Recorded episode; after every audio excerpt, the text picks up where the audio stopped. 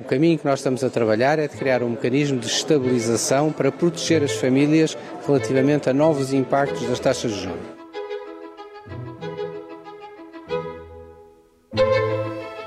Viva! Está com o Expresso da Manhã. Eu sou o Paulo Baldaia.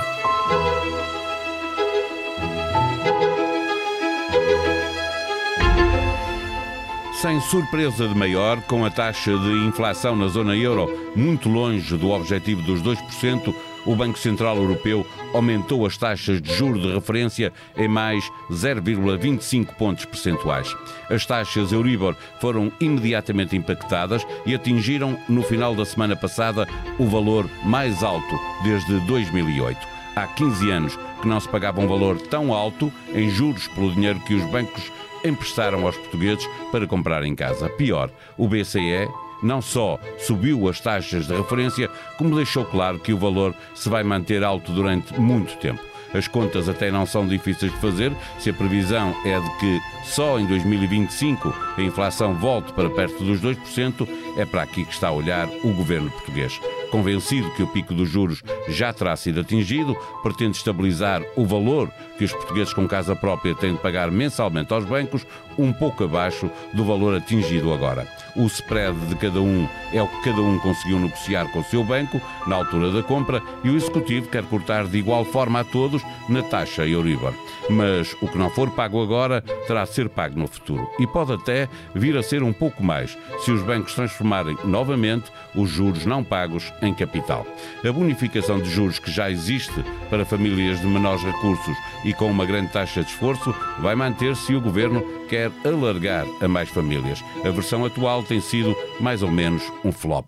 Já quanto aos arrendamentos, vem aí mais um travão às atualizações. O INE prevê uma atualização de 6,9%, mas o governo já está a discutir com as associações do setor um valor mais baixo. Neste episódio, conversamos com o editor de Economia do Expresso, João Silvestre. O Expresso da Manhã tem o patrocínio do BPI. O BPI tem soluções globais e competitivas para apoiar as empresas no desenvolvimento de negócios internacionais. Banco BPI SA registado junto do Banco de Portugal sob o número 10. Viva João Silvestre, já lá vamos a esta espécie de moratória que o Governo está a preparar. Em termos gerais, quanto é que está previsto baixar eh, agora em euros na prestação a pagar ao banco por cada família? Olá Paulo, bem, o modelo final desta, desta medida só vai ser conhecido em detalhe na, na quinta-feira, vai, vai ao Conselho de Ministros, vai ser aprovado, mas o cenário que o Governo estava a trabalhar, foi aquilo que nós escrevemos, era disto ser, porque a ideia, como disseste, é uma espécie de moratória, ou seja, normalmente a moratória é não pagar juros durante um período, aqui é não pagar uma parte dos juros durante um período. E o cenário que o governo estava a trabalhar, pode ser alterado, era as pessoas que têm créditos não pagarem um quarto daquilo que é a taxa Euribor. A taxa Euribor está em volta de 4%, e, portanto um quarto seria pagar 3 em vez de 4. Isto daria mais ou menos, se for esse, esse o desenho final, daria mais ou menos 60 euros por mês por cada 100 mil a 30 anos. Ou seja, uma pessoa que tem um crédito de 300 mil euros a 30 anos, e o efeito é tanto maior quanto mais longo for o crédito, teria uma poupança de 180 euros. Que corresponderia, grosso modo, a 10% da prestação, mais ou menos. Não? Estão números redondos, obviamente, a conta tem que ser um pouco mais complexa, mas dá, dá uma aproximação. Eh, se não se trata de pagar eh, menos nem capital nem juros, mas apenas adiar o pagamento de uma parte dos juros, o que é que está eh, o Governo a negociar com a banca e com o Banco de Portugal? Porque nós estamos sempre a falar de pagar o mesmo, mas o mais natural é que tenha a ser pago um pouco mais, não é? Olhando para a moratória que aconteceu com, com a pandemia, os juros foram convertidos em capital, logo depois foi preciso pagar um bocadinho mais, porque também isso tinha juros. Sim, o, o, dizer que é o mesmo, o mesmo neste caso, são o adiamento do pagamento de juros durante dois anos, que é o cenário com que, que, que, que o governo está a trabalhar, significa que esses juros que ficam por pagar terão que capitalizar eles próprios juros durante dois anos. Portanto, se eu deixar de pagar 60 euros hoje, pagarei um bocadinho mais do que 60 euros à frente. Embora a ideia é que esta poupança que neste momento existe, depois seja diluída durante um período suficientemente longo, de maneira que, como as taxas já desceram entretanto, não há, um, não há um salto na prestação lá à frente. A prestação acomoda estes aumentos sem, sem um grande salto. O que é que está a ser negociado? Há aqui duas questões que são importantes e que, que, que obrigam necessariamente uma negociação com o Banco Central até mais do que com os bancos. Os bancos não estão, não estão muito preocupados porque no, no, essencial recebem o mesmo. Não recebem já tudo, mas vão acabar por receber mais tarde aquilo que não recebem agora. Com o Banco Central há duas questões a, a ter em conta. Uma é garantir que esta medida não, não é vista como, como um crédito em risco ou uma, restauração de crédito ou algo do género, que, obrigaria os bancos a marcar estes clientes como clientes de risco e, no limite, portanto, as regras normais de, de supervisão bancária poderia levar a que o Banco Central obrigasse os bancos a dizer se esse cliente é de risco e não consegue pagar, então deve ter mais capital ou deve ter provisões ou alguma coisa desse género que, obriga, que implicariam necessariamente as contas dos bancos. E ao mesmo tempo, para o cliente, significaria que mais tarde, eventualmente, quando o cliente quisesse um crédito, teria condições piores do, do, do que se isto não acontecesse. Portanto, o objetivo era garantir que não havia esta marcação dos clientes. E nesse sentido, o que se fez, ou que se quer fazer, é garantir que a medida é acessível a toda a gente e é transversal. Ou seja, não é, não é por cliente de risco, qualquer pessoa que queira pede, isso em princípio está resolvido com o Banco Central e não, não há esse problema.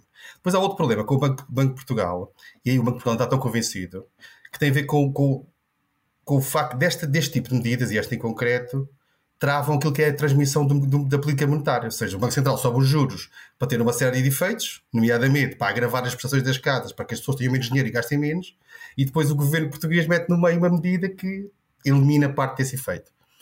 E aí o Banco Central português, que no fundo pertence à rede de bancos centrais europeus, está a representar aquilo que é a necessidade que se há um aumento de juros, esse aumento de juros repercuta na economia, que no fundo a política monetária chega àquilo que se pretende, senão a inflação não desce, etc, etc. Também aí tem havido alguma resistência, mas parece que o modelo final, que por um lado o argumento do governo tem sido Portugal é dos países da Europa com mais taxa de juro variável nos créditos, e, portanto, face a outros países, a reação dos créditos é muito rápida e, portanto, esse, esse, problema nem sequer se coloca. Outros países são muito mais lentos e nem por isso a política monetária não passa. Há outro argumento que é o desenho da medida final, em princípio, será, como eu estava a dizer, em que o cliente paga uma parte de Euribor e, portanto, as oscilações de Euribor continuam, continuam a existir.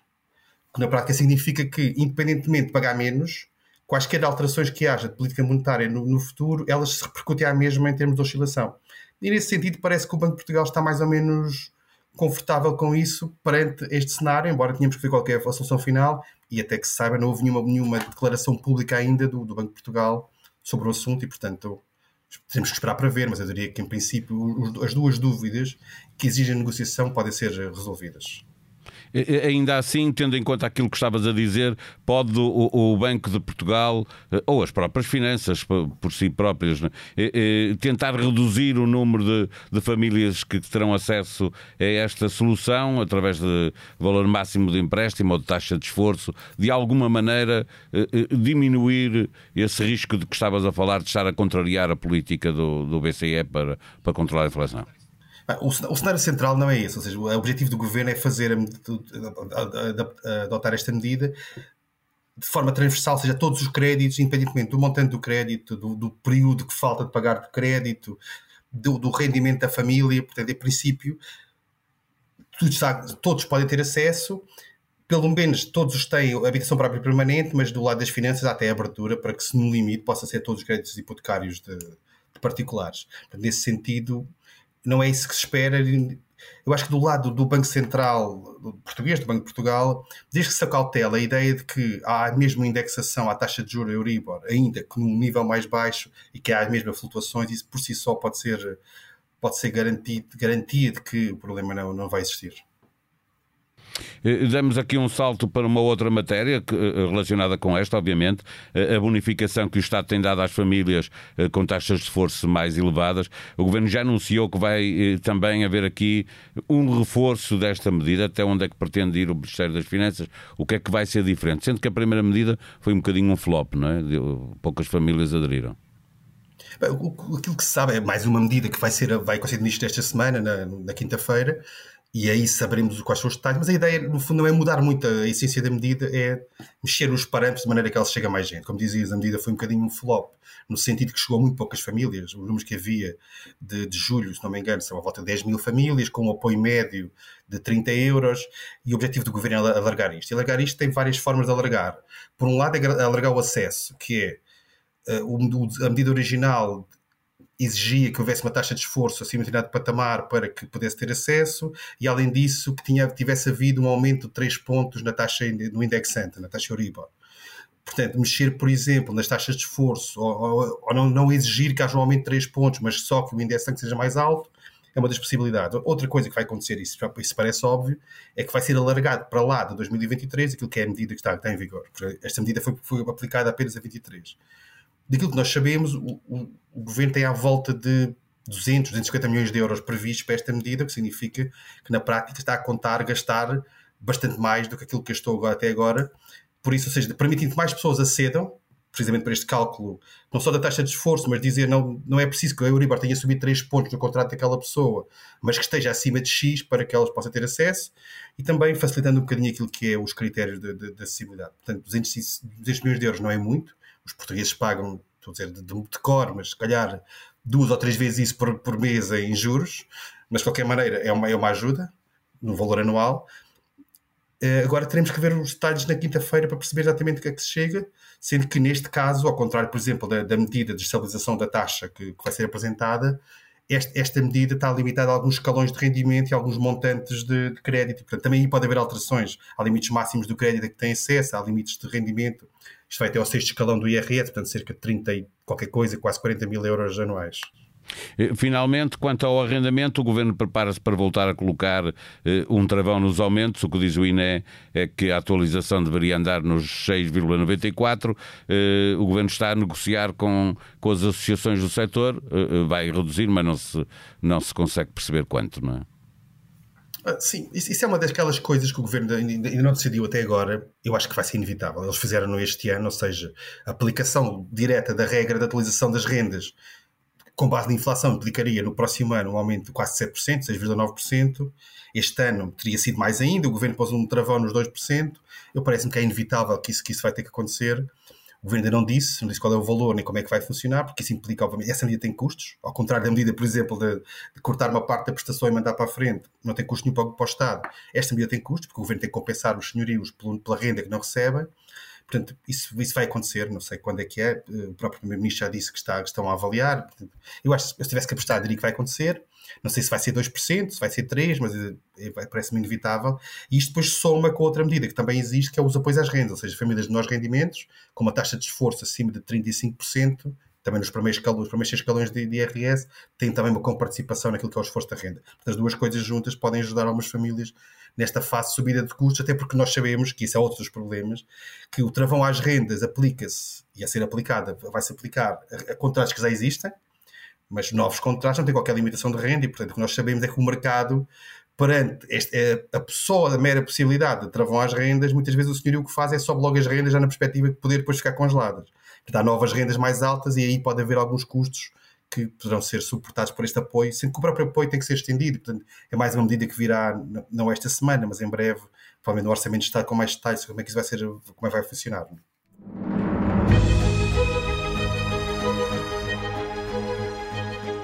O número de pessoas que se suicidam todos os anos em Portugal tem-se mantido mais ou menos estável ao longo dos anos, mas isso não é necessariamente positivo. É preciso cuidar melhor dos jovens que recorrem cada vez mais a comportamentos autolesivos como forma de se integrarem em grupos e das pessoas LGBTI, cuja probabilidade de se tentarem suicidar é até sete vezes maior comparativamente à população em geral.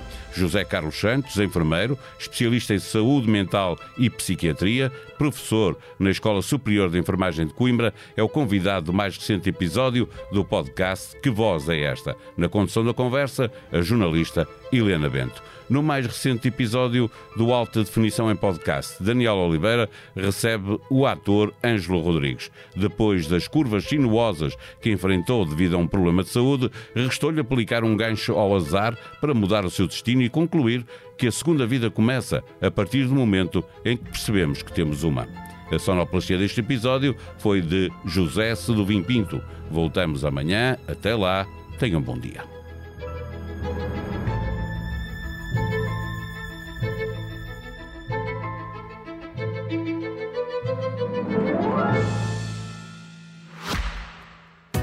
O Expresso da Manhã tem o patrocínio do BPI. O BPI tem soluções globais e competitivas para apoiar as empresas no desenvolvimento de negócios internacionais. Banco BPI SA registado junto do Banco de Portugal sob o número 10.